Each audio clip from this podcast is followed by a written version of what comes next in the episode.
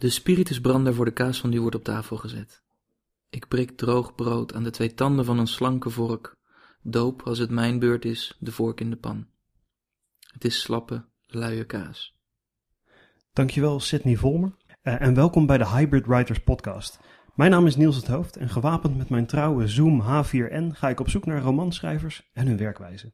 Ik interview ze over het hele traject, van pril-idee tot afboek en dat doe ik als deel van mijn onderzoek naar digitale schrijfgereedschappen. Ik heb goede hoop dat dit naast leerzaam ook uh, best wel leuk is. En daarom neem ik mijn gesprekken op als podcast, zodat er ook nog meegeluisterd kan worden. Ja, je hoorde dus net Sidney Volmer voorlezen uit eigen werk. Zijn debuutroman Alles ruikt naar chocola is 2,5 jaar geleden uitgegeven door uitgeverij Podium. Het gaat over de 19-jarige Tom Mitchell die zich, zichzelf staande moet zien te houden na de dood van zijn vader. Het is een boek vol popculturele verwijzingen die extra goed uit de verf komen in de speciale iPad-app waar we straks ongetwijfeld nog uitgebreid op komen. Kan je vertellen wat je voor, voor hebt gelezen? Want ik, ik, vraag altijd iedereen, lees iets voor, niet uit het begin van het boek, maar waar het boek nou eigenlijk als idee begon, of waar jij begon te schrijven. Ja, nou ja, ik las een stukje voor over uh, uh, kaasfondue, waarin de hoofdpersoon van, van mijn boek kaasfondue gaat eten bij zijn moeder en haar nieuwe geliefde. De eerste man die, die zijn na de dood van zijn vader in haar bed en aan haar tafel verwelkomt. En ik heb dit ooit als kort verhaal geschreven. Uh, toen ik bij iWorks op de dramaafdeling zat. En dat korte verhaal is, was een soort li literaire speeddate. En dat korte verhaal is toen als enige verhaal van die middag meegenomen door wat later mijn redacteur is geworden. Okay. En een van de dingen die zij daarin zo bewonderde was uh, de zinsnede slappe luie kaas. Vond ze, vond ze goed klinken? Ja, dat vond ze een, uh, een prachtige, ja, dat is geen metafoor, het is een simile geloof ik. Uh, maar een prachtige zinsnede. En, ja. en als je me vraagt van, nou, waar zit echt het, het oerbegin van dit boek, dan zou ik zeggen die kaas van Duchenne op inmiddels pagina 136. Ja, want het is, het is, ik heb ook een aantal schrijvers uh, gesproken die vertelden uh, over hè, latere boeken. Ze hadden eerder al romans geschreven. Maar bij zo'n debuutroman zit natuurlijk naast het idee van waar ga je een boek over schrijven, zit ook veel breder de, de vraag, goh, moet ik wel boeken gaan schrijven? Ga, ik, ik ga dus boeken schrijven. Dus, dus dat op een gegeven moment voor jou ook een besef ergens van... hé, hey, misschien, misschien is dat wel heel erg leuk om te gaan doen. Dat begon dus in dit geval bij een kort verhaal... Uh, waarvan je later dacht, hé, hey, dat moet een roman gaan worden. Um, ik heb een iets ander pad dan, uh, dan de gemiddelde schrijvende persoon, denk ik. Uh, nou, voor zover er een gemiddeld pad bestaat. Maar ik ben begonnen met uh, film.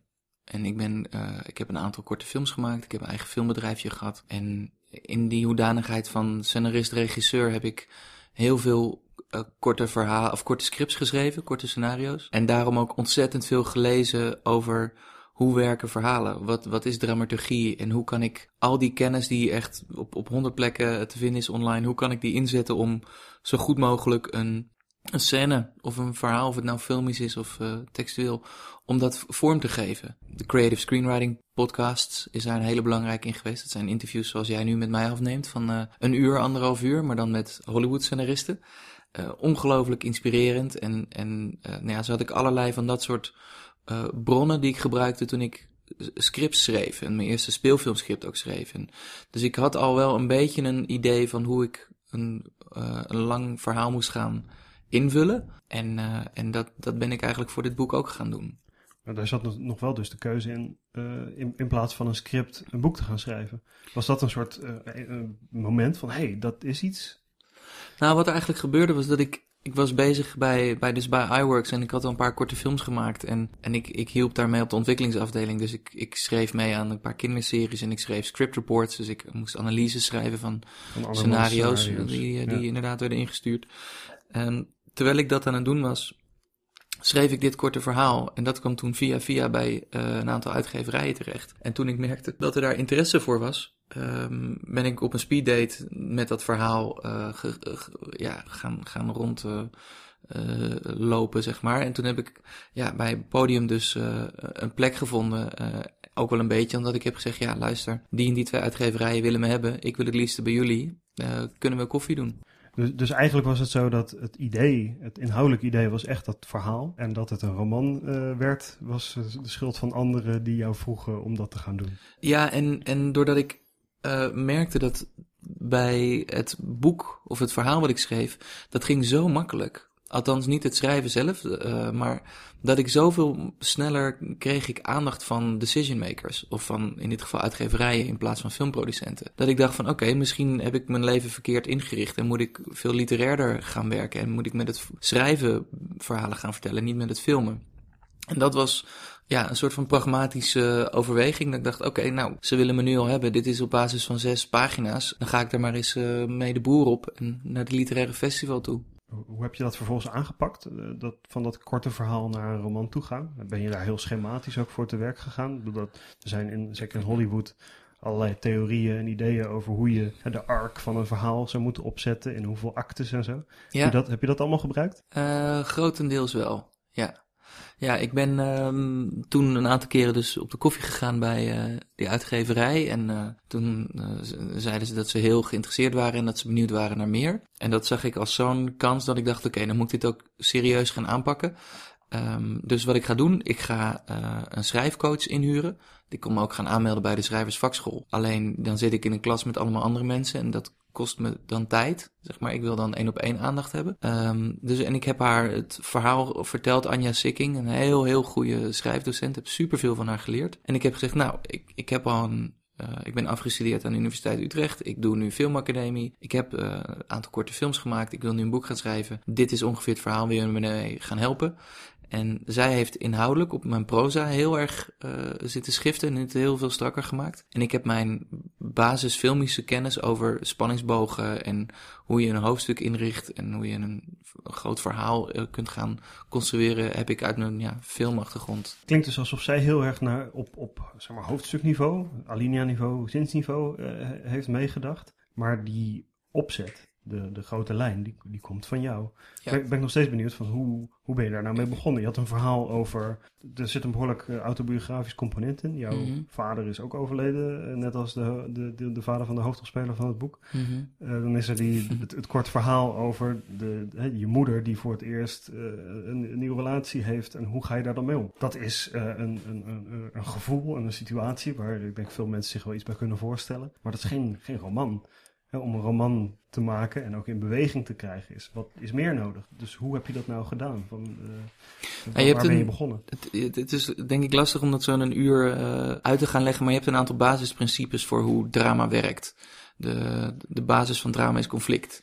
Uh, de basis van een goede plot wordt voortgedreven door een hoofdpersonage dat een bepaald doel heeft. En dat hoofdpersonages doel kan niet één op één bereikt worden, want anders dan zou het boek heel snel voorbij zijn? Precies. Uh, dus je hebt een aantal van dit soort hele basale, bijna ontologische principes voor drama. Daarnaast heb je de zoektocht naar de spanningsboog. Waar, wat is de, in één zin is de kern van mijn roman? Waar gaat hij over? Nou, alleen die zin al heb ik een week op zitten stoeien als het niet meer is. Ik kan hem ook zo oplabelen. Het is de zin die je in een café roept tegen iemand als iemand vraagt waar gaat je boek over. Maar doe eens, waar gaat je boek over? 19-jarige muzikant probeert door te breken met zijn bandje in het jaar dat zijn vader overlijdt. En dat klinkt als een vrij simpele zin, is het ook. Alleen daar zitten vier elementen in uh, die uh, cruciaal zijn om als kapstok te kunnen fungeren. De hoofdpersoon uh, zit erin, uh, zijn centrale conflict of doelstelling zit erin, de arena waarin het zich afspeelt zit erin en er moet een zekere mate van ironie in zitten. Een soort tegenstelling tussen wat hij te maken heeft in zijn omgeving en wie hij zelf is. Voorbeeldje op een ander niveau, uh, Die Hard met Bruce Willis. Die film gaat over een man die probeert zijn huwelijk te redden met een vrouw terwijl er een terroristische aanslag tijdens kerst is.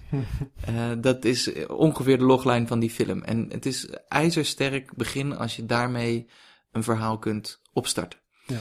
Um, dan heb je een soort overkoepelende paraplu, een overkoepelende spanningsboog. En dan ga je in, in, onderdelen daarvan ga je proberen het je hoofdpersoon zo moeilijk mogelijk te maken. Op een manier die ja, geloofwaardig genoeg en saai genoeg is, als het ware. Dat zijn bijna, bijna dezelfde criteriums, geloofwaardig genoeg en saai genoeg. En zo had ik dus 16 hoofdstukken, enigszins arbitrair uh, op 16. En daarin ben ik per hoofdstuk gaan kijken, nou, wat is mijn spanningsboog hierin? Wat moet Tom gaan leren. Uh, wat is zijn centrale obstakel? Uh, wie is zijn, uh, zijn hulper? Wie is zijn grootste tegenstander? de protagonist heeft altijd een antagonist. En wat is het interne conflict, het externe conflict? En dat ben ik in kaartjes gaan uit plotten. Uh, letterlijk papieren kaartjes. Zeker. Van, van die indexkaartjes. Ja, ja, en die heb ik dan ingedeeld in drie actes. Dus in principe, ja, het is geen spoiler alert, maar het is wel iets wat, wat ik maar weinig heb verteld. Het boek is in drie actes ingedeeld. Uh, er zit een heel duidelijke actebreken in en er zit een heel duidelijk midpoint in. Ergens ook in de hoop dat het makkelijker verfilmbaar zou worden geacht. Of dat mensen eerder zouden denken van, oh vet, dit is, dit is ik zie meteen al... Dus het is heel filmisch verteld, dat is ook de, de vertelstijl, maar het is ook gewoon... Het is eigenlijk een filmscript. Zo'n zo acte is iets wat je denk ik als wat veel kijkers, in dit geval natuurlijk lezers, uh, wel een soort voelen, uh, een soort ervaren, maar niet Zeker. heel bewust uh, zien. Ja, daar moet je een professional voor zijn om te weten van, oh kijk, zo, zo zit het schema. Nou, ik denk dat heel veel kijkers, willekeurige kijkers, het wel degelijk al zien en snappen. En dat is namelijk het moment dat de film leuk begint te worden. En wanneer is dat? Dat is het begin van de tweede acte. en wanneer is dat? Dat is het moment waarop de hoofdpersoon niet meer terug kan. En dat alle expositie en introductie van de, van de hoofdpersonage en zijn omgeving is verteld. Een gemiddelde Hollywoodfilm kun je na 20 minuten aanzetten. En dan krijg je nog steeds exact mee waar de hele film om draait. En uh, nou ja, dat, dat, van 20 tot en met 85 is de promise of the premise. En dan vanaf 85 tot 110 minuten heb je de ontknoping. En daar kun je echt uh, je horloge op gelijk zetten. Ja. Ik denk dat dit voor, voor sommige mensen een beetje flauw in de oren klinkt. Van, wow, wat makkelijk dat het altijd zo in elkaar zit. Maar het is ook heel fijn, toch? Dat je daaraan vast kan houden en dat je dus... Het is moeilijk zat om een boek mooi en overtuigend goed op te schrijven. Mm -hmm. Dus het is gewoon heel fijn dat je dit soort houvasten hebt. Ja, ja ik heb er met Renate Dorrestein wel eens uh, uh, gesprekken over gehad. Dat zij, zij begint gewoon te schrijven in het begin. En ziet wel waar het schip strandt. En ik weet dat uh, AFTH van der Heijden dat ook, ook op die manier doet. Althans, voor een groot gedeelte. Ik zou heel graag willen dat ik dat op die manier zou kunnen. Um, en Renate zei dan tegen mij, ja maar Sidney, ik zou heel graag willen dat ik het op jouw manier zou kunnen. Want dat, dan verdrink ik niet. En dat is, dat is de reden waarom ik het in principe niet wil doen op die manier. Dat ik bang ben dat ik verzand in details en dat ik de hoofdlijn kwijtraak. En ik vind mezelf niet ervaren genoeg om niet op zo'n uh, ja, op zo'n plotmanier te gaan werken. En dan is deze drie acte structuur manier is een variant daarin. Maar wat volgens mij voor, nou, ik durf geen harde getallen te noemen, maar ik denk de overgrote meerderheid van de auteurs zo is, is dat je je plot eerst uitdenkt voordat je je verhaal gaat schrijven. Er komen nog steeds verrassingen en gekke ontknopingen en dingen waar je niet mee rekening hield toen je startte. Maar je begint met je plot, omdat je wil weten, ja, als je het kanaal overzwemt naar Groot-Brittannië, dat je wel een soort van pilonnen hebt van waar je langs moet zwemmen. Ik heb wel het idee dat daar een soort uh, een, een, tweedeling is. Misschien ook wel een, een, de auteur van de oude stempel en van de nieuwe stempel. Nee. Dat een, een boel, hè, zoals uh, Adrie van der Heijden, Renate Doorstein. Ik, ik sprak uh, voor deze podcast Nelleke Noordervliet. Die gaat ook Ja. gewoon voor een groot deel gewoon schrijven. Dan heeft ze misschien wel een schema enigszins in haar hoofd. Maar eigenlijk probeert ze dat ook vanuit een creatief oogpunt nog niet aan het papier toe te vertrouwen. Om het Ja. gewoon hè, de, bewegingsruimte nog groter te houden. Ja, de- ik, ik zou dan van Nelleke eh, willen weten, en, en van Renate weet ik het ongeveer wel, maar of ze dat bij de eerste twee, drie, vier boeken ook zo deed. Kijk, het hoeft niet. Het is zeker geen wet van mede en persen, maar als ik kijk naar de gemiddelde Nederlandse film, is dat, eh, hoe artistiek soms ook, maar is dat veel minder kijkbaar dan de overgrote meerderheid van, eh, van Amerikaanse films. Eh, en een, een, een eh, Nederlandse literair agent die zei het me mooi op een verjaardag laatst. Hij zei, eh, de gemiddelde Amerikaanse roman Nee, het gemiddelde Amerikaanse debuut is beter dan de gemiddelde Nederlandse roman. Omdat er in die, in die contraien veel meer waarde wordt gehecht aan het weten te sturen van creativiteit. En het ambachtelijke van eh, creativiteit. En wij hebben, denk ik, in Nederland veel te vaak eh, een soort mythische sluier hangen rondom het schrijverschap. En dat alles eh, staat of valt met goddelijke inspiratie en eh, enorme pretenties. En ik denk dat het voor iedereen, zowel lezers als schrijvers en uitgeverijen, ontzettend gezond zou zijn als we daar toch eens een beetje vanaf zouden kunnen komen. Inderdaad, het, waarschijnlijk is de kans groter dat je op deze manier tot betere dingen komt. Maar het is ook nog eens zoveel praktischer en ook te combineren met andere bezigheden bijvoorbeeld. Dat als je een boek even een weekje opzij moet zetten, dat je volgens je schema precies weer weet eh, waar je verder moet gaan. Ja, ik weet, ik weet niet of dat zo is. Ik hoop dat dat zo is. Want ik moet nou eenmaal door de, door de realiteit gedwongen. Hoewel, dan ben, ik, dan ben ik te kort door de bocht. Ik heb ook de keuze gemaakt om niet alleen te gaan schrijven. En het is niet alleen financieel geweest. Want anders had ik ook een, eh, een administratieve baan kunnen doen voor een paar dagen in de week. eh, Maar ik, ik ben wel gedwongen door de realiteit dat je met schrijven te weinig verdient om er ook dingen naast te gaan doen.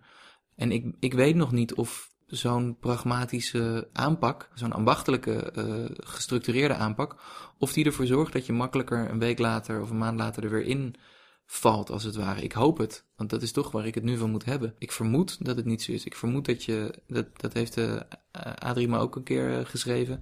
Van, ja, ik maak me daar wel zorgen om. Uh, als je dan zegt dat je af en toe een dag kunt schrijven, want je moet wel ook echt kilometers maken. Dus ik, ik vermoed dat ook ik gewoon ja, weer een keer een maand vrij moet nemen en moet gaan beuken. Ik ga er even vanuit dat je toen je dit boek schreef, wat ook al een tijd geleden is, dat je toen ook niet elke dag en niet elke week eraan kon werken. Ja, toen wel. Toen was ik namelijk nog freelancer, hmm. schrijver, regisseur. En toen heb ik gewoon een kantoorplek gehuurd. En dus die schrijfcoach Anja Sikking.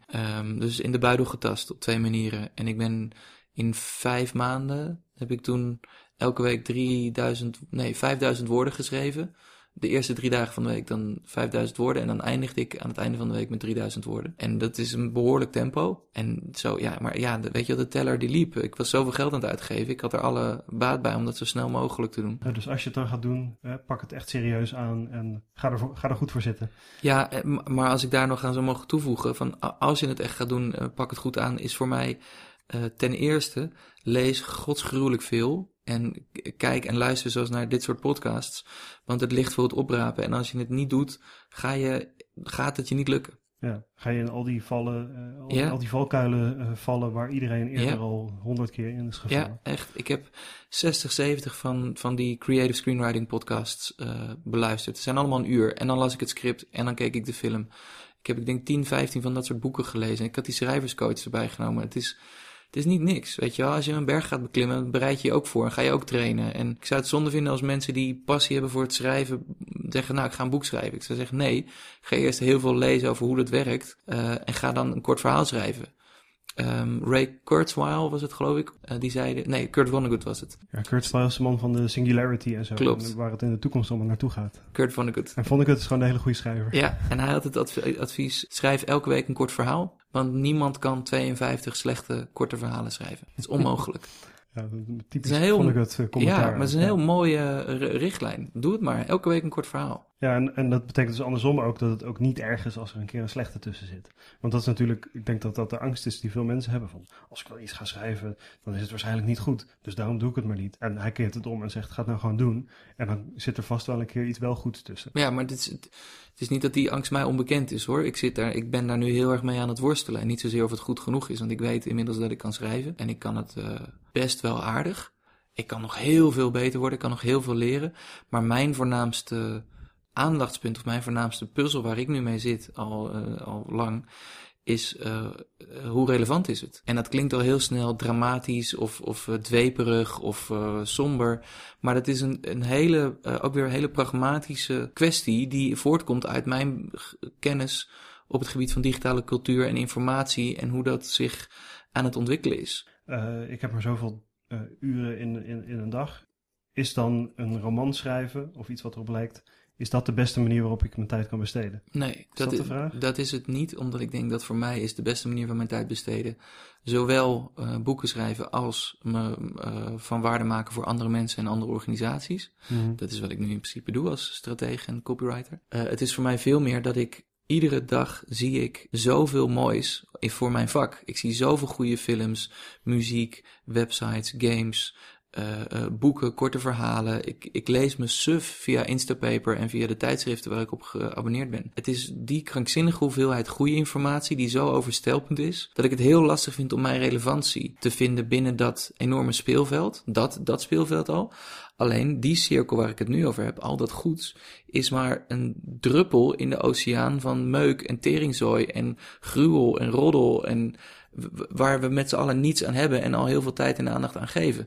Dus om daar je, je niche in te vinden, om daarin een manier te vinden om relevant te zijn voor een grote groep consumenten, uh, lezers in dit geval, is ongelooflijk lastig. En dat is, dat is denk ik een deel van de reden waarom ik ook in de reclame ben gaan werken. Om te snappen hoe ik een ja, zo groot mogelijke groep mensen kan bereiken met een idee, met een meme of een, of een roman. Dat, dat is de fase waar ik nu in zit. Dus het is, ik ben niet, ik twijfel niet over mijn eigen kunnen. Ik, ik weet dat ik echt goede dingen kan maken. Ik heb Sala eh, gewoon stilgekregen. Ik heb mensen aan het janken gemaakt. Ik heb goed verkocht. Het is alleen maar met wat ik, met wat ik schrijf. Dus het is niet een twijfel over mezelf. Het is een verwondering over hoe mijn positie in dat veranderende uh, informatieveld uh, van waarde kan blijven. Heeft dat dan ook te maken met te weten komen wat, wat mensen willen? Of op manieren vinden waarop je dat bijvoorbeeld kan toetsen? Eh, nou, dat is een hele gevaarlijke weg, denk ik. Wat dat betreft ben ik een beetje een neo-Ludite geworden. Iemand die um, uh, met, met enige sceptisch naar technologische ontwikkelingen is gaan kijken. Hoezeer ik er ook uh, me om kan verwonderen en blij om kan zijn. Het is een heel gevaarlijk iets om een feedbackloop in te bouwen in je creatieproces omdat ehm, publiek weet als het goed is niet wat het wil. Dat is onze taak om verhalenvertellers. In, in principe wat we doen is, we klimmen een berg op en we, we klimmen boven de wolken uit en we kijken de hele wereld rond. En uh, we zien de zon en de sterren en we komen terug uh, met ons boekje vol met uh, ideeën en, en, constateringen. En dan lopen we het dorpsplein op en dan zeggen we, kijk eens jongens, dit is wat ik zag toen ik op de berg ben geklommen. En dan hoop je maar dat mensen willen stil blijven staan om je naar je verhalen te luisteren die jij hebt opgetekend toen je bovenop die berg zat. Ik denk alleen dat er nu zoveel mensen bovenop die bergtoppen gaan staan, dat er steeds minder mensen op het dorpsplein hun aandacht nog kunnen verdelen over al die mensen die ze misschien ook wel aandacht zouden willen geven. Uh, maar ja, Weet je, er is, er is zoveel goeds. En ja. ik zie dat als, als een van de, zo niet de grootste puzzel voor verhalenvertellers uh, vandaag in de komende jaren. Maar wat is dan, ik ben nog steeds niet helemaal eruit wat het dan is wat je, wat je aan het zoeken bent. Is het dan een, een nieuwe berg die niemand nog gevonden heeft? Echt een, een nieuw ding dat jij op een goede manier kan brengen, wat, wat inderdaad de verbeelding van al die mensen uh, gaat weten te veroveren? Het is of dat, uh, of een veel gezondere opvatting namelijk weten dat dat allemaal geen flikker uitmaakt. Dat ik op dat punt terechtkom. En dat ik voor gewoon, al zijn het er maar 5000, dat ik voor 5000 mensen moet gaan schrijven. Ik, uh, dat zou ook heel goed kunnen. Dat, dat hangt dan vooral ook vanaf hoe leuk je het vindt en uh, om het te doen. Exact. En om, om de boeken die je dan zou gaan maken nog in de toekomst. Hoe leuk je het vindt dat je, die, dat je die maakt. Exact. En dat is nu precies waar ik eergisteren nog met mijn vriendinnetje over heb zitten praten. toen ik aan mijn tweede boek bezig was. Dat ik merkte dat ik overstelpt werd door de krankzinnige hoeveelheid mooie informatie en dingen die ik online vind. En dat ik daardoor ja, twijfelde van, ja shit, uh, gaat dit ooit zijn plek wel vinden wat ik uh, aan het maken ben? En dat ik tegelijkertijd me besefte tijdens het schrijven hoe ongelooflijk ik genoot van deze, ja, voor mij hele frisse, vernieuwende aanpak van autobiografisch verhaal over digitale cultuur. Dat je... Ja, want dat is waar je nu mee bezig bent. Want je bent een tijd bezig geweest met een nieuwe roman en hebt dat een beetje opzij gelegd en bent nu hierop uitgekomen, non-fictie. Ja, en uh, ook weer vanwege ditzelfde wat we nu bespreken, die tweede roman, ik heb van het manuscript een van de zes verhaallijnen uitgeschreven. Dat is nu 55.000 woorden. Ter vergelijking, dat is evenveel als mijn eerste ja, roman. Kortom, om de rest te schrijven zou heel veel werk zijn. Dat is twee à drie jaar schrijven. Ja, daar moet je nog even goed over nadenken. Nou, niet alleen vanwege de hoeveelheid schrijf tijd die dat kost. Maar als ik zie wat David Mitchell schrijft, mijn, mijn grote, grote idool, of uh, Zadie Smith, of Paul Auster, of Ian McEwan, of dan, en dan dat keer een miljoen, weet je wel. Uh, ik weet niet zo goed of ik iets kan toevoegen aan dat kanon. Ik denk nu, misschien is dat over een jaar ook wel anders en praat je met iemand die dan één boek in zijn leven heeft geschreven. Maar ik denk nu dat, dat mijn visie op digitale cultuur dat, en op hoe informatie en verhalen mensen en samenleving aan het veranderen zijn vanuit mijn hele, hele kleine niche, mijn eigen leven, dat dat iets is wat zij niet hebben, wat zij niet hebben gedaan of kunnen doen, omdat zij op een andere manier zich ontwikkelen. En misschien is dit wel mijn hoek. Misschien is dit wel iets waar ik, uh, waar ik relevant in kan zijn. En dat is, dat is leuk. Maar ja, wat ik zei toen ik het er zondag met mijn verkering over had. En zei van, maar ik merk dat ik bovenal ontzettend aan het genieten ben van deze manier van schrijven. Dit hele speelse aan de ene kant. En aan de andere kant wel me baseren op feitelijke uh, uh, filosofieën. En, en dat, dat zij zei, ja, maar misschien is dat dan ook wel genoeg. Was dat heel anders toen je alles ruikt naar chocola aan het schrijven was? Ja. Was dat minder leuk om te schrijven? Had je daar niet diezelfde ervaring van hoe, hoe, leuk dat ook kan zijn, dat proces van een boek maken. Jawel, ik heb daar meerdere uh, momenten echt een soort uh, extatisch geluk in beleefd tijdens het schrijven. Dat is een, uh, nou je kent het misschien wel, maar die momenten dat je tot in het diepst van je ziel voelt dat wat je aan het doen bent goed is. en dat het van waarde is en dat het gaat lukken. En dat is een, dat, ik, ik heb het ook wel eens met hardlopen. Dat je dan een bepaalde afstand wil gaan rennen. En dat je ergens, je bent er nog lang niet, maar ergens voel je, oké, I got this. Dit Mhm. gaat goed komen. Ik ga deze afstand ga ik, ga ik halen. Uh, dat is een ontzettend lekker gevoel. Dat heb ik heel vaak gehad. Maar wat de boventoon daarin voerde, was een soort manisch tikken om het zo snel mogelijk af te krijgen. En dan ook als filmscript klaarleggen. En dan ook een app ervan maken. Omdat ik, ja, ik wilde niet een van die auteurs worden die er niet van kon rondkomen. Ik wilde gewoon een goed boek schrijven en daar gewoon veel mee verdienen. Een beetje het effect van, hè? je werkt jaren aan een boek, het komt ergens in de winkel te liggen en er is heel, is heel even wat aandacht voor en men vergeet het weer. Dat ja. wilde je voorkomen. Ja, en ik denk dat dat me redelijk goed is gelukt. Ik, ik denk dat best wel uh, wat mensen, zeker de literaire wereld, maar ook daarbuiten van me hebben gehoord. Ik heb heel erg veel opgetreden, zeker voor een debutant. Ik geloof 60, 70 optredens in een jaar. Ik heb dat denk ik best goed gedaan. Ik heb, vind ik, niet goed genoeg verkocht. Uh, en ik denk dat dat vooral iets is van mijn verwachtingen.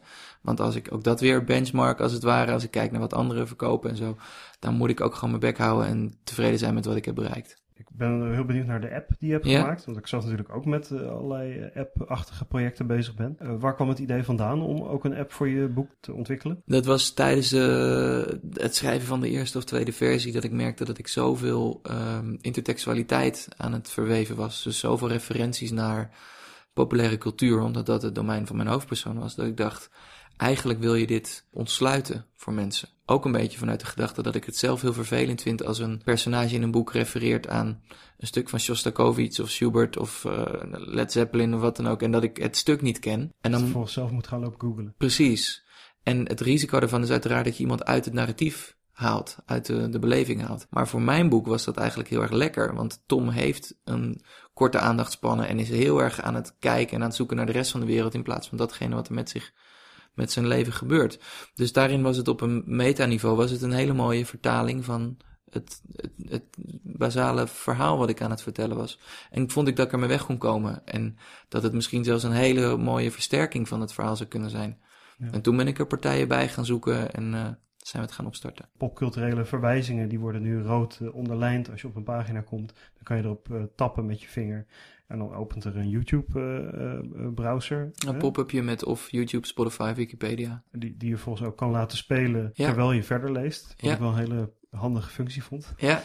Zijn dat allemaal dingen die je van tevoren had bedacht? Oh, Zeker. Je moet er zo voor zorgen. En had, je, had je een soort design document gemaakt van hoe die app in elkaar moest gaan zitten? Nee, nee, ik heb... Uh, ik, ik, ik wist dat ik um, al die referenties wilde inbakken. Uh, ik wist dat ik uh, een audioboek erin wilde hebben. Ja. Um, je hebt het zelf voorgelezen en ja. dat is ook tijdens het lezen op te roepen. Precies, en dat is gekoppeld aan iedere pagina. En dat was toen uniek. En een jaar later heeft Amazon met zijn Kindle Fire dat standaard ingebouwd. En uh, is iets wat ik, waar ik nog steeds heel trots op ben, dat we dat zoveel voor de troepen uitlopend uh, hebben weten te ontwikkelen, samen met, uh, met Buut Vrij en de programmeurs van Code d'Azur. Wat er later nog bij is gekomen, een heel goed idee van Buut Vrij was het besef dat je met een boek een hele nonchalante relatie hebt. En dat een glasplaat heel erg emotieloos is. Dus ze hebben die vergelingen bedacht en ezelsoren en koffiekringen op de pagina's om ja. iets van een emotionele band uh, te, te maken. Of te laten zien dat het nou ja, ook gewoon een papieren boek eigenlijk is. Uh, en zo heeft ja, nou, iedereen natuurlijk op allerlei manieren bijgedragen. Eén ding wat ik heel interessant vind is dat uh, die app waar eigenlijk meer in zit dan in het papieren boek, Ja. dat die uh, een derde van de prijs uh, is of was. Oh ja, dat is echt een heikelpunt, de prijsstelling daarvan. Is dat iets waar lang is over nagedacht? Daar is heel veel over gediscussieerd, vooral. Ja, je hebt natuurlijk gewoon te maken met de realiteit van de prijzen van papieren boeken en de realiteit van de prijs van apps. Ja, nou, en dat is iets wat mijn uitgever, die uh, te prijzen valt uh, voor het feit dat hij dit uh, experiment aanging, maar iets wat mijn uitgever niet snapte. Dat het ecosysteem van digitaal lezen van apps is fundamenteel anders dan dat van boeken. Dus het boek was 1750, uh, is het nog steeds, geloof ik. Um, de app uh, wilde hij uh, eigenlijk op een tientje hebben. Nou, dat vonden wij belachelijk. Zeker omdat wij er gewoon het leeuwendeel van de uren in staken. En hij echt een token fee heeft betaald voor wat er allemaal is, is gebouwd. En dat hebben wij vooral gedaan omdat we wisten wat er daarna allemaal zou gaan komen met prijzen en dingen. Dat klopt ook. Wij wilden vooral dat hij zo goedkoop mogelijk was. Eigenlijk gratis of 99 cent. Ja, dat krijg je er in de vrij conservatieve uitgeverswereld. In ieder geval drie jaar geleden kreeg je dat er niet doorheen. Inmiddels misschien snappen mensen iets beter dat, uh, dat het verdienmodel op een andere manier moet worden ingestoken. Wat, wat is daar jouw motivatie dan voor om het zo goedkoop te maken? Want bedoel, je wilt ook niet dat je jouw met pijn en moeite tot stand gebrachte boek, waar je zo lang aan hebt geschreven, dat dat bijna gratis wordt weggegeven. Nou, eigenlijk wel wil ik dat. Want in mijn perceptie betalen mensen met hun aandacht. En is dat geld is prima, maar uh, of ze nou een euro betalen of een tientje, ik verdien er maar een paar euro mee. Die, dat is zo'n kleine uh, vergoeding. Dat interesseert me niet. Wat mij interesseert is dat mensen me leren kennen en dat ik een podium aan het bouwen ben met allemaal mensen die ik iets van waarde heb kunnen geven en die mij hun tijd hebben gegeven. Dat is eigenlijk de enige reden waarom het boek 1750 kost, is omdat dat nu helemaal niet anders kan. Als, het, als dat gratis een, zou kunnen worden, dan zou je dat ook willen. Omdat een boekverkoper 40% wil hebben voor, het, voor hun uh, investeringen. Uh, omdat een uitgever bijna 40% wil hebben. En dan hebben ze allemaal staatjes en reken, rekenvoorbeeldjes van nee, maar wij verdienen evenveel als jij met je 10%. En denk ik, nee, als een boekverkoper 40% krijgt voor het bestellen van een doos en het draaiende houden van een toko, waarom moet ik dan twee jaar van mijn leven opofferen en 10% krijgen? Weet je, hij heeft, het is niet alsof hij één boek heeft staan, hij heeft er duizenden staan. En um, er zijn heel veel goede en leuke en lieve en bijzondere boekenverkopers die echt een liefde gaat, uh, gaat heel diep. Maar dat betekent niet dat, ja, dit is wel, uh, dit is ook business. Dat is het voor hun. En volgens mij moeten we af van dat idee. Dat zij 40% pakken en wij maar 10% hebben, terwijl wij anderhalf jaar bezig zijn. Ieder van die boeken is anderhalf, twee jaar, drie jaar bezig. Dat klopt niet. Um, en dan zou een boek al de helft van de prijs kunnen zijn. Wet op vaste boekenprijs moet ook echt het drama uit. Um, nou ja, zo zijn er allemaal van die conservatieve ideeën die, niet, die innovatie niet helpen. En dat is echt wel iets wat anders moet. Ik, ik las een interview uh, met je uit, uh, uit de tijd dat uh, het boek en de app net uit waren. Daarin zei je dat je ook hoopte dat je de app verder zou kunnen ontwikkelen. Dat je misschien met andere schrijvers daar dingen mee zou kunnen gaan doen. Is dat gebeurd? heb je dat geprobeerd? hoe is dat verder gegaan? Ehm, hoe ga ik dit op een diplomatieke manier delen? Het is een heel lastig traject om een app te gaan maken met meerdere partijen als er geen geld is. Wat gebeurt er dan? Dan sta je altijd op de backplanning, want een betalende klant gaat voor en we hadden geen geld. Dus die app kwam een heel stuk later uit dan dat was afgesproken. Die zou namelijk tegelijkertijd uitkomen. Die app kwam een half jaar later uit. Uh, dat heeft ons enorm veel media-aandacht gekost. Anders was ik, had ik mezelf kunnen positioneren als nieuwe auteur met een nieuw soort verhaal. En daarin zijn eigenlijk een beetje die verhoudingen verzuurd. Waardoor mijn oorspronkelijke plannen van we gaan dit concept uitrollen en we gaan dit uh, aan andere partijen slijten, dit framework als het ware, dit technische stuk, niet meer van de grond is gekomen. Dat de programmeurs zeiden, ja, uh, zit alles leuk en aardig, maar we hebben er nu geen zin meer in.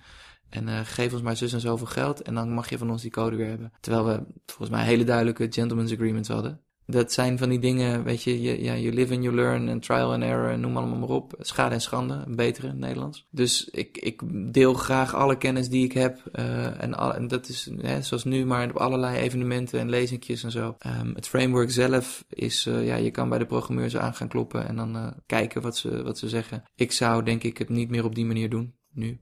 Ik zou uh, op andere manieren zoeken naar ja, hoe je op een digitale manier een verhaal kunt vertellen. Wat bedoel je, wat je niet meer zou doen? Uh, een boek op deze manier in een app stoppen? Nou, het is, uh, ik zou nog steeds. Een roman, zeg maar. Ja, ik, ik, ik vraag me. Ik, ik, zit nu veel meer op een soort ontologisch niveau of, of, fenomenologisch niveau naar het boek te kijken. Ik vraag me heel erg af of de vorm roman toekomstbestendig genoeg is. Als ik zie wat, uh, wat mensen, hoe, hoe heel veel mensen online met elkaar communiceren, hoeveel visueler dat wordt, hoeveel meer het gebaseerd is op uh, culturele producten die er al zijn, met gifjes of met linkjes of met uh, emoticons of, of er verandert iets aan de manier waarop we verhalen met elkaar delen. En dus ik zit veel meer te zoeken naar uh, is een roman voor mij wel de juiste vorm om verhalen in te vertellen. En die essays die ik nu aan het schrijven ben, zouden in allerlei soorten vormen kunnen komen, uh, digitaal en, en ook Alleen op papier. omdat ze korter zijn? Um, wat, wat, is de, de, wat is nou de fundamentele reden waarom dat zo anders is? Omdat ik denk dat aandachtsspannes verkorten en relevanties van informatie of van verhalen steeds spaarzamer worden of steeds moeilijker worden om, om uh, te beoordelen. Weet je, hoe beoordeel jij of je op dat linkje klikt op Facebook en dat artikel gaat lezen? En als je het dan gaat lezen, lees je het wel echt of ben je het aan het scannen? Onderzoek wijst uit dat 99% van de mensen lezen de artikelen niet scannen in een soort F-vorm de eerste regels van de alinea's en gaan zo door duizend woorden. En ja, moet je dan nog wel die duizend woorden op die manier gaan schrijven? Tegelijkertijd hou ik ongelooflijk van onderzoeksjournalistiek en lees ik graag romans. Uh, en zeg ik niet dat dat niet meer zal gaan bestaan of dat het niet meer moet bestaan. Maar voor mij ben ik door die verkortende aandachtspannen en door dat overstelpende aanbod heel erg aan het zoeken naar wat is de beste vorm. En dat zou heel goed gewoon een collectie essays kunnen zijn. Het kan een, een abonnementstructuur zijn. Het kan korter zijn of meer met streamers of, of, uh, of heel anders. Het klinkt bijna alsof uh, nu je een roman hebt geschreven, uh, is het laatste wat je wil doen nog, nog zo'n roman schrijven. Dat heb je al gedaan. En het laatste wat je wil doen is een iPad-roman nog een keer maken, want die heb je ook al gedaan. en er is nog zoveel meer, zoveel meer mogelijk. dus waarom dan niet daar verder naar kijken? Desondanks lijkt het me toch leuk om nog even terug te gaan naar jouw debuut. Uh, we hebben het gehad over uh, hoe je dat aan het schrijven was, uh, hoe je de structuur aan het opzetten was. Best denk ik wel onvergelijkbaar met hoe de meeste debutanten hun debuut aanpakken. De meeste debuten, stel ik mij zo voor, komen toch over jaren tot stand, waarin af en toe eens een stukje wordt geschreven en wat ideeën worden opgeschreven en nog eens een, een, een herziene versie wordt gemaakt. Jij bent er echt heel serieus voor gaan zitten hebt er een eerste versie uh, uitge, uitgeramd. Ging je dat volgens met allerlei mensen delen om, om daar feedback uh, nou, ik had, op te krijgen? Ik had naast mijn uh, schrijfcoach Anja, heb ik toen aan drie vrienden van vrienden gevraagd, wil je mijn manuscript lezen? Althans, ik heb dus aan vrienden gevraagd, wil jij het aan iemand geven? Dus juist niet te dichtbij bij de jubelzang die daar altijd op volgt. Ja, dus ik heb mijn, mijn naam ervan afgehaald en ehm, het manuscript zonder naam aan die drie mensen gegeven. Die hebben het aan niemand gegeven. En, uh, die zijn het gaan lezen en die ben ik alle drie op uh, etentjes of lunches gaan uh, tracteren en gevraagd wat ze ervan vonden. En nou zo'n hele feedbackronde, zeg maar. Toen heb ik al die informatie verwerkt. En toen dat manuscript af was, die versie, toen ben ik naar de uitgeverij gestapt. Weer. En toen heb ik gezegd, oké, dit, dit ligt er. En toen hebben we zes weken later afgesproken. En dat was ja, een van de spannendste momenten in mijn leven. Omdat je dan die, die ja, inderdaad die mythische drempel van uh, je gaat wel of niet uitgegeven worden. Die ben je dan aan het beslechten. En je had het ook zo verschrikkelijk serieus al genomen. Door er zo hard aan te gaan werken. En nou, zo'n zo'n zo'n truc als die, dat, dat blind uh, testen met een paar meelezers. Uh, heb je dat misschien ook uit Hollywood contraien of zo? Nou, niet per se Hollywood contraien, maar ook wel weer een van die dingen die ik dan op, opstak van, van de boeken over hoe schrijf ik een boek. En, en en dat vond ik ook weer een, valide punt. Maar goed, je had het dus heel serieus genomen. Er lag ook een manuscript waar jij je ook moeilijk van kon voorstellen hoe dat nog op dat moment heel veel beter zou kunnen. Ik bedoel, ja. dat was gewoon wat het ja, was. Ja, dat, dat was denk ik wat het heel fijn maakte. Dat ik wist van, ja, de teerling is geworpen. Het, het kan nu niet anders. Het kan, ik krijg het niet meer beter. Ja. Dus of ze willen het, of niet. En dan is het ook echt gewoon En dan kan ik altijd nog naar uitgeverij 2 en 3 gaan. Maar... En wat zeiden ze? Ze zeiden, het is geweldig. Of het is, er moet toch nog wat aan gebeuren. Ja, de, ze, ze vonden het heel goed. Wat ze vooral heel knap vond, uh, was dat ik, ik was toen 5, 26 toen we dat traject ingingen, denk ik. Ze vond het heel knap dat ik al zo jong uh, en zo onervaren, als het ware, wist ja, die spanningsbogen in te bouwen. Die wist op welk moment ik een scène moest afbreken en waar je een lezer mee uh, genoeg prikkelt dat ze willen blijven doorlezen. En toen uh, was er nog, uh, toen zei ze dus ja, en dan wil ik heel graag een volgende, een volgende ronde zou ik deze en deze dingen willen, willen zien. Ja, dan kom je in zo'n onderhandelingsding, want dan wil je eigenlijk gewoon, nee, ik moet nu een contract hebben. Ik wil nu gewoon weten ja, dat we ook echt samen. En toen, um, nou, toen heb ik daarin nog een, stuk, een stuk laten zien van het, de roman die ik hierna wilde gaan schrijven. En ook ben gaan schrijven inmiddels. En dat was uh, vervolgens voor hun voldoende reden van... oké, okay, deze gast heeft echt en al een heel mooi manuscript geschreven... en dit is wat hij als tweede wil doen. We gaan het doen, er komt een contractje kant op en uh, gefeliciteerd. En wat dan vervolgens voor jou weer reden was om er nog wel even aan verder te willen werken... met feedback van, van je redacteur. Ja, die heel streng en heel, heel goed is. Uh, Harminke Mededorp, van, inmiddels freelancer. Maar um, zij heeft ontzettend veel boeken op een hele goede manier beter gemaakt. En ik heb heel, heel veel van, van haar geleerd. Dus de, het boek is ook nog wel significant uh, veranderd. Enorm. In die, die tweede versie in feite. Ja, want er zijn nog, uh, ik denk wel drie versies overheen gegaan. En dan nog een correctieronde, weet je wel. Zo'n laatste, echt een laatste loodjes. Maar... waren er ook nog structurele dingen? Uh, of was het van, vanaf dat moment meer op hoofdstukniveau?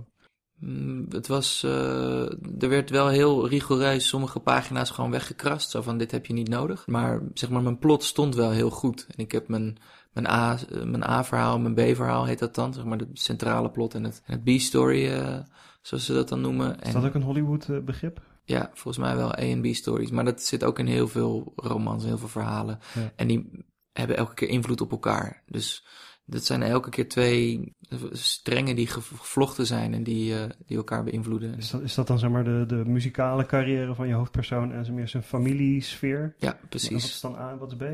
Nou, eh, A is, eh, de, A-story is het verhaal tussen hem en zijn moeder en de nieuwe man. En daarin, en voor hem in zijn persoonlijke leven is, eh, is die band dan een beetje zijn, zijn excuus of zijn, zijn toevlucht.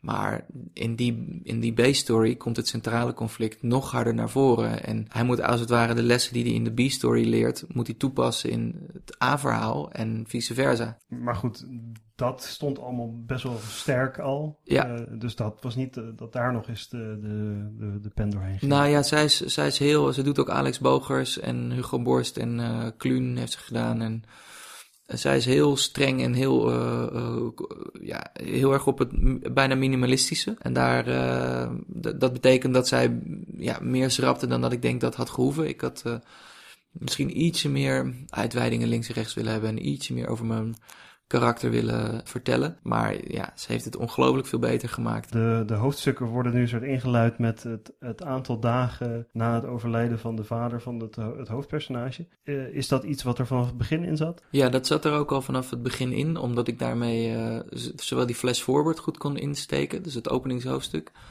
eh, als je eh, meteen snapt wanneer dat dan plaatsvindt. precies Ja. dat het zo eh, en, en je snapt, daarna geeft het een extra lading aan de hoofdstukken als je dan negen dagen leest als, als tweede hoofdstuk en dan ziet dat ze de spullen van zijn vader aan het opruimen zijn en dan snap je meteen, oké, dus zo vers is het en we weten van het openingshoofdstuk eh, waar we een jaar later staan. Dus dat zat er inderdaad al heel vroeg in. Dat is een van de dingen die mij altijd erg fascineren. Dat zoiets als, als hoe je hoofdstukken ingedeeld zijn, of eh, soms heb je grote structuren met deel 1, deel 2, dat soort zaken. Dat dat heel erg het gevoel waarmee je gaat lezen bepaalt. De platte tekst in een boek is, is vrij. eh, het is eigenlijk altijd hetzelfde. Het ziet er altijd hetzelfde uit. Gewoon tekst.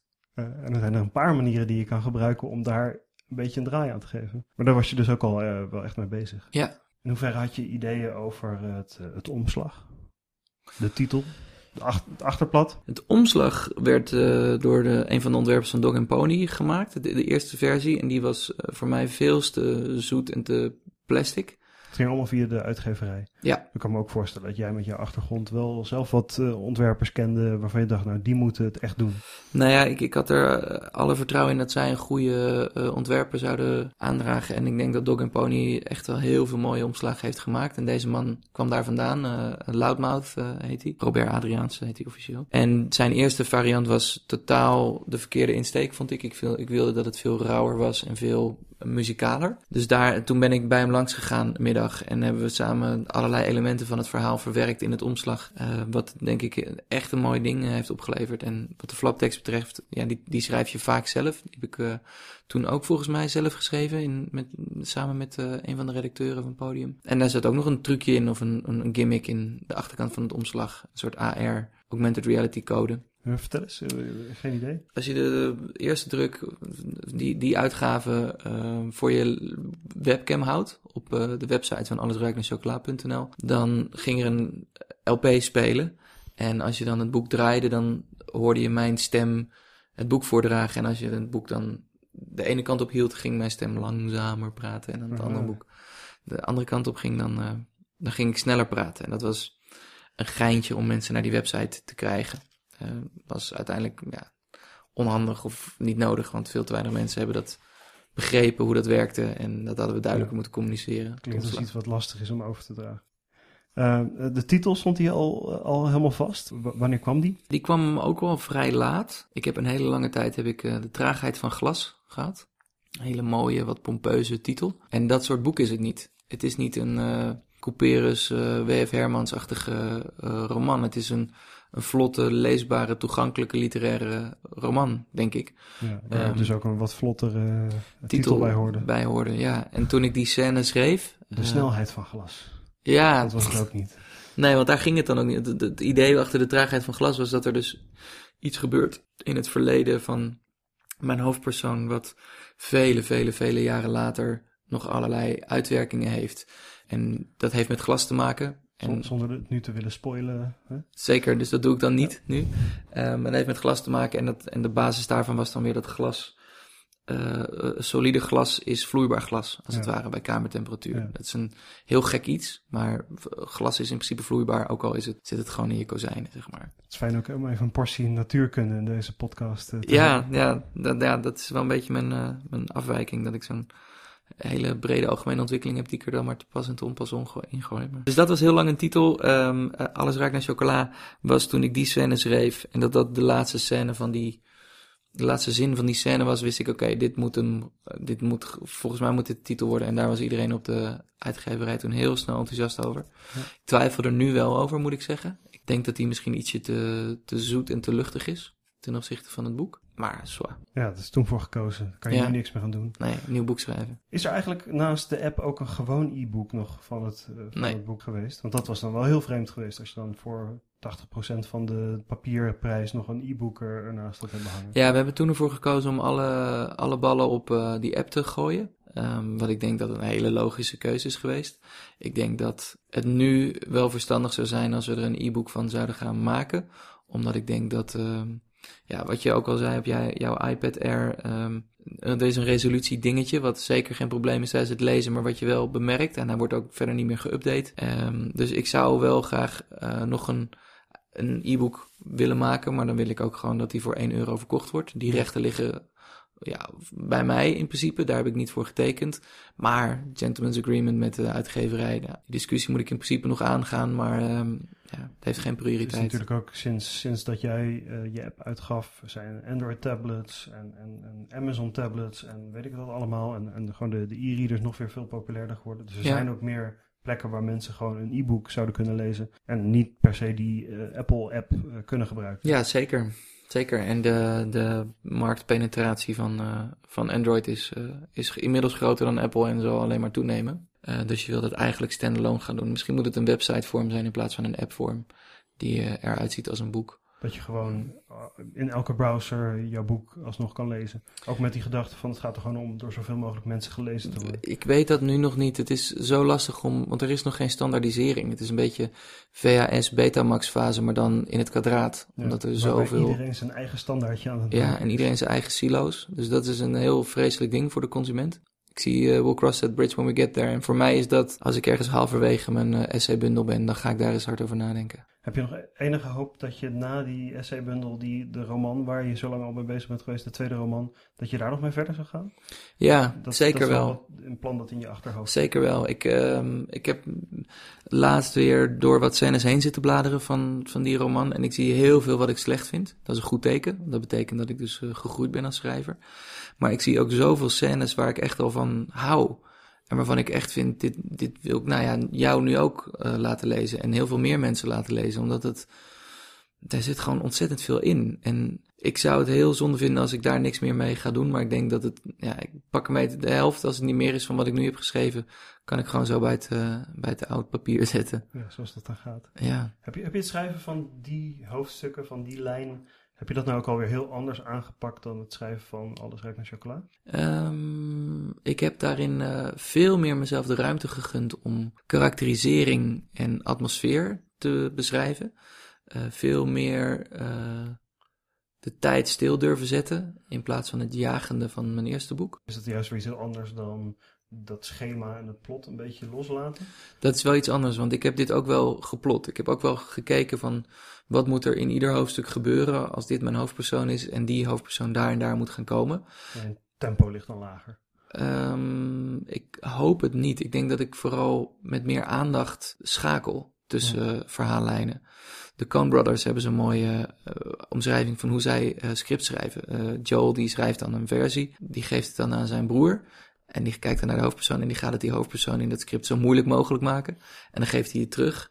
Eh, Ethan geeft het terug aan Joel en dan gaat Joel het nog weer moeilijker maken. En zo pingpongen ze als het ware. En dat is een soort van ontwikkeling die, eh, die hierin hopelijk ook kan als ik eraan toe ga komen. Weet je, het is, ik moet echt een shitload of money gaan verdienen nu en uh, dan een half jaar vrij kunnen nemen. Maar ik, ik vind het werk dat ik nu doe ook, ook heel erg leuk. En dat is, het is minder uh, solitair en minder eenzaam. En ik kan nu dingen maken, campagnes maken die relevant zijn voor de samenleving. En meteen voor een paar honderdduizend mensen of voor maar tienduizend mensen. Maar met een boek is dat, uh, ja, ik weet, ik weet niet wat jij van mijn boek vindt, behalve als jij het tegen mij zegt. En zo geldt dat voor duizenden mensen. En dat geldt ook voor heel veel campagnes zo. Maar ik kan daarin wel zien wat het teweeg brengt als ik zie dat mensen zich opgeven of een dienst afnemen of een product kopen. Of het is een iets concretere uitwisseling van mijn energie voor uh, en, en hoe zij daar dan mee omgaan. Uh, dus ik zou het niet, niet willen doen. Ik wil het graag kunnen combineren, die twee. En ik zou het ook elke schrijver aanraden om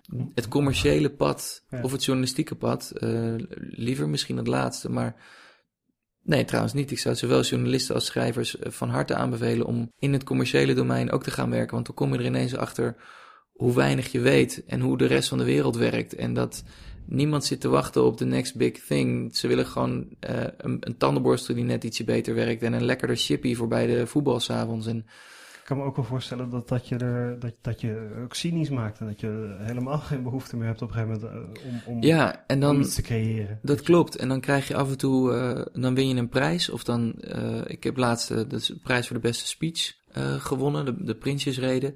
Nou, daar doen allerlei speechwriters van grote politici aan mee. En ik heb hem samen met een vriendin van me gewonnen. Uh, of ik, ik, schrijf een verhaal voor een blad en uh, dat wordt in een oplage van 150.000 rondgebracht. En ik weet dat wat ik schreef goed is en beter is dan wat ik daarvoor schreef. Ja, en dan, dan weet ik dat cynisme de kop in te drukken en zie ik wat het teweeg kan brengen. En, voor mij is het, het ideale bestaan zou zijn als ik die twee kan combineren. De diepte-investering in narratieven, bij voorkeur uh, denk ik boeken. En uh, de breedte investering die de basis daarvoor legt. En die, die zorgt dat ik snap hoe consumenten werken en hoe een samenleving fungeert en politiek werkt. En ja, dat is volgens mij een hartstikke mooie combinatie. Tof. Ik vond het heel mooi om daar een, een klein inkijkje in te krijgen. En ik hoop dat de, de luisteraars het daarmee eens zijn. Graag gedaan. Uh, hartelijk dank voor uh, deze bijdrage. Meer over Sydney Volmer vind je op, uh, wat is de beste site om mensen naar te verwijzen? Volmer.nl? Um, dat is mijn archief. Mijn, ja, ik heb een Tumblr-blog dat wat persoonlijker is.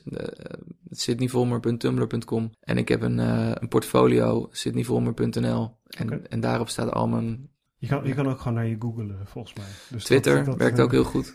allerlei mogelijkheden om jou terug te vinden. Ja. Uh, meer over mij en het hybride schrijverproject vind je op nielshethoofd.com of uh, nielshethoofd op Twitter. Tot zover deze aflevering. Bedankt voor het luisteren en u hoort nog van ons.